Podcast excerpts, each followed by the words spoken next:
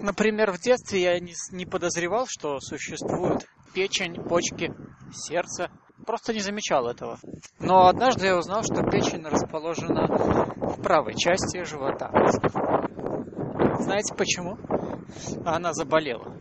Я понял. Значит, она есть. Она находится вот здесь. Точно так же человек. Существует ли он или нет? А если существует, то где он существует? Если у человека ничего не болит, не страдает, не мучается, может быть, его уже здесь и не существует тогда. Так, ну мы установили, что болит все-таки. Живой. И тогда где он находится? Вот где болит, там и находится. Если болит в сфере отношений, значит, вся его жизненная энергия, все его мысли, сознание вовлечено в эту сферу, он там находится. Если больная тема это секс, значит он находится на этом уровне, больше всего об этом думает и говорит. У кого что болит, тот о том и говорит.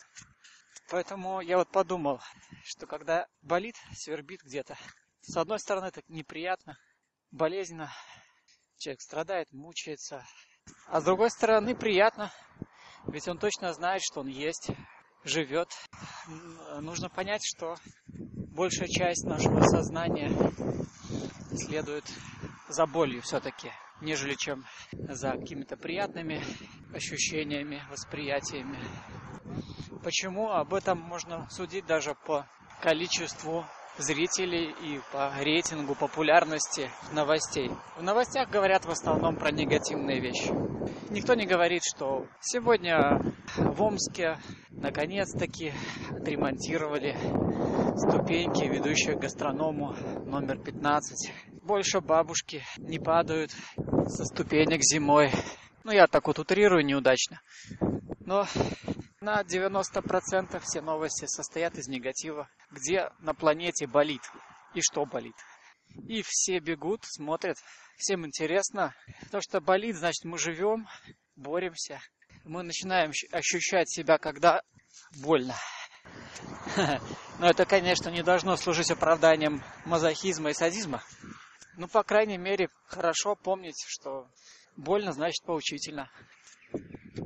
Больно значит жизненно.